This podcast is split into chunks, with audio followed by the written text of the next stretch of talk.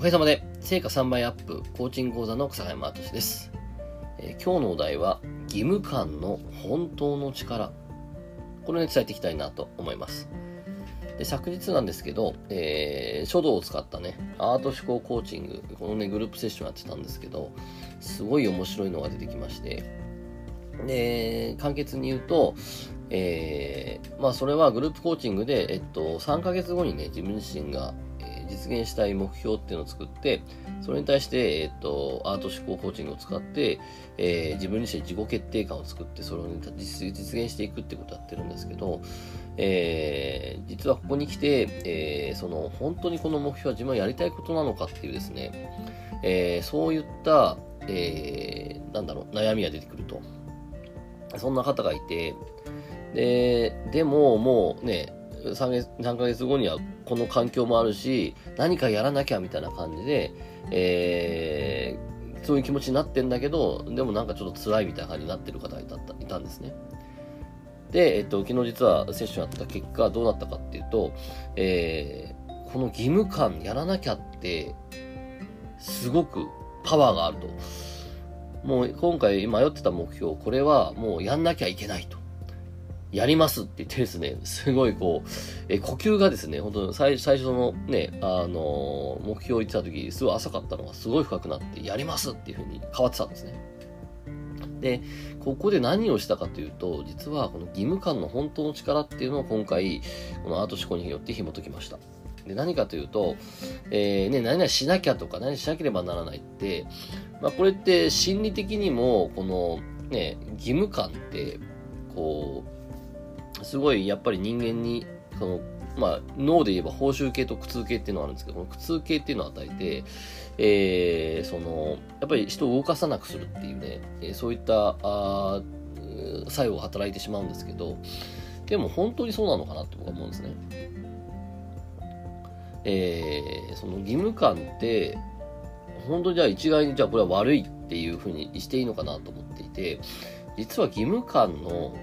えー本当の素晴らしい力、義務感があることによって人を動かすし、人をエネルギッシュにするし、人を幸せにするっていう、えー、その本当の義務感の力ってあるっていうね、そんな仮説でですね、えー、昨日やってったんですね。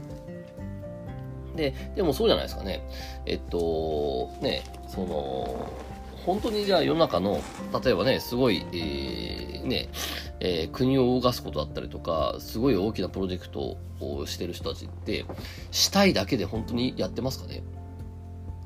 いや、これは国の威信をかけてやらなければって、こんな言葉って、えー、どっかで聞いたことあるかもしれないんですけど、あれって義務、いい意味での義務感ですよね。でもその義務感があるからこそ、えー、ね、この、その、結局そのプロジェクトをね、うまくいかせたいとかそういうことを起こしてるわけですよね。そうした時にこの会社のね、社運をかけてこれやらなければみたいなね。だから義務って別に一概に悪いわけじゃないんです。で、そこで昨日やってったのは、えっ、と、その義務の無っていう字を書いていただいて、で、会社書いた時にですね、この力強くて硬い感じが嫌だってその人言っていて、で、もっと流れるように、えー、書きたいって言ってね、えー、そんなこと言ってたんですけど、僕はこう言って、こう言いました。えー、次に書くときは力強く硬く書いて、その字を面白くしてくださいと。その字をいい感じにしてくださいと。で、それは、えー、できるんで、こう、ネットで調べていろんなね、えー、その書き方とか見ていいんで、力強く硬く書いてくださいって言ったんですね。でその結果、えー、その方はですね、えー、こう、10枚ぐらい書いて、そしたら、すごいいいのができましたって言ってですね、えー、すごい言ってたんですね。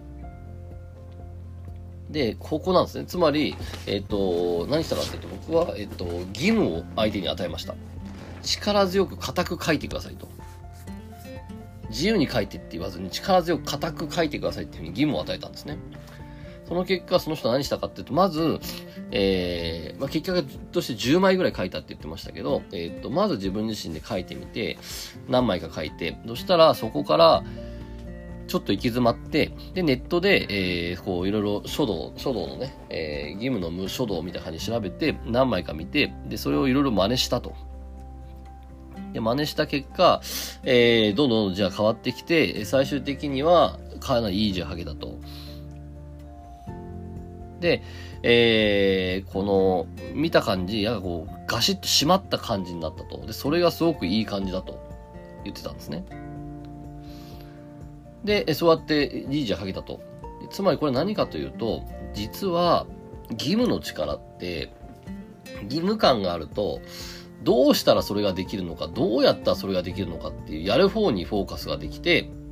時間を使えるんですね。でも一方で、えー、この義務感とかなかったら、えー、っと、ちょっと自分の中で、えー、しっかり軸が整ってないと、これどうしたらいいのかなと。で、この目標ね、この目標本当にやりたいことなのかなって言って、この手法とか、いいか悪いかみたいなね。そんなところで迷って、やる方に行かないっていうね。でも、えー、義務感があるともうやること決まってるじゃないですか。もう、ね、何月何日までに何々するって言ってたらやること決まってて、あとはそれをどうやったらいいかっていう、えー、どうしたらそれができるか、どうやったらできるか、そのね、その作っていく過程にフォーカスできるんですよね。やる方にフォーカスができるんですよ。つまり義務っていうのは、この自分自身の、えー、この、やる、やる行動を作る、やる方にフォーカスする、えー、そのエネルギー、力を持ってるんですね。で、その人も、あ、なんかあんまり目標ってそこまで、かん、ね、そこまで、それ当然目標はすごい大事なんですけど、目標ってそこまで大事じゃないかもって言い始めたんですね。いや、その目標があって、その目標をどうやったら実現できるかっていうふうに考えて、工夫して、そしてやってみて、また考えて工夫してって、この過程がすごく大事で、で、それを、えー、ね、そこに自分自身は今フォーカスするべきだっていうふうにその人はなってたんですね。で、その結果、えー、ね、さっきまで迷っていた、本当にこの目標でいいのだろうかっていうのはもうこれにしますと。もうこれひとまずこれにしますと。